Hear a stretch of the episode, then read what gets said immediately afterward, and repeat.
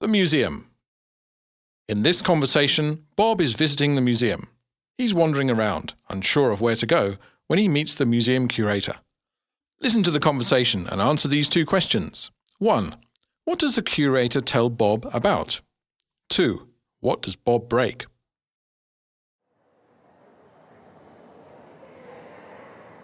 Morning. Yeah, this is a nice painting, isn't it? Yes, one of Goya's most famous works.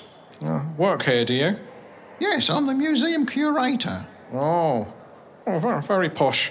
That's a nice jug. It is a vase, a Ming vase. It is one of the museum's most priceless artifacts. Uh, what's it for? Drinking beer? Not exactly. Uh, do you mind if I follow you round a bit? I beg your pardon. Oh, I mean, uh, could you tell me about this painting?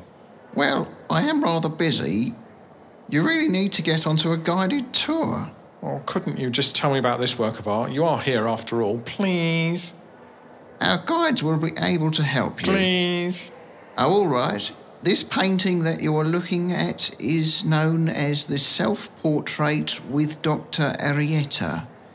As you can see, Goya is sitting up in bed, more dead than alive, leaning back against the doctor who supports the patient's weight with one arm and with the other raises a glass of medicine towards the patient's lips. But, um, but what's this smudge here?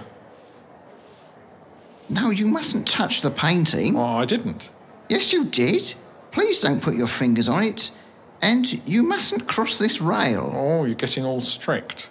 Well, I really must be getting on. Hey, this vase doesn't weigh much. Put that down. It's more than 3,000 years old. Yeah, catch. Do not touch that. No, only joking. Oh, whoops. Have you got any glue? God, God!